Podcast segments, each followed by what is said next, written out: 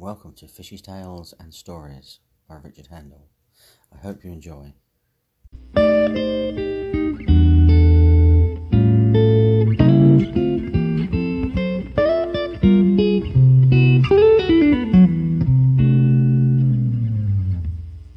With yesterday bucketing it down for most of the day, today was certainly the better option after the rain had passed. It was forecast to be a lovely sunny day and the first for some weeks, but there was still a bit of a blow. I arrived just after 11 o'clock. There was certainly no rush today, and I planned on staying until 5 ish, in the hope that I will finish my blank run. This is certainly not the same lake as last year, which must partly be due to the pandemic and the cold weather we've had, as last winter was very mild. After looking about and not a hint of a carp, but there were a couple of other anglers up by the island, I positioned myself with a good view of both ends.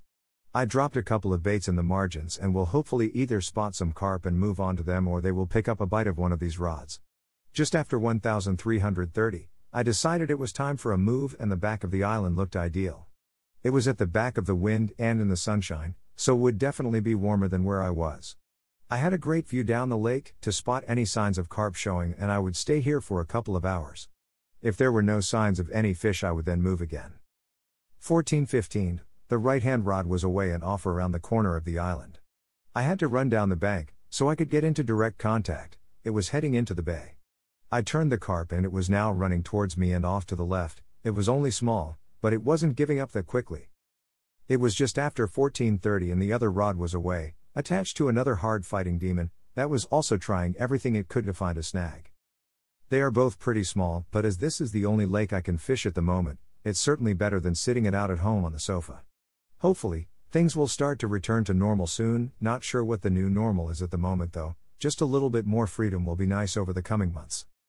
Within the hour, the left rod was away again, but this one dropped the hook soon after the take. I checked the hook, which was still needle sharp, and flicked it back on the spot, just as the heavens opened again. This shower didn't last long and I was treated to a rainbow. Which is always a good photo opportunity. With three takes and two fish landed, I was very happy. I was only aiming for just one carp, after the last few trips, great results and I will be back soon. Until next time. Stay safe. Richard. Dash. I hope you enjoyed listening and don't forget to head over to my website, richardhandel.com and take a look at the uh, photographs and other stories and things I have. Hope you enjoy. Thank you for listening.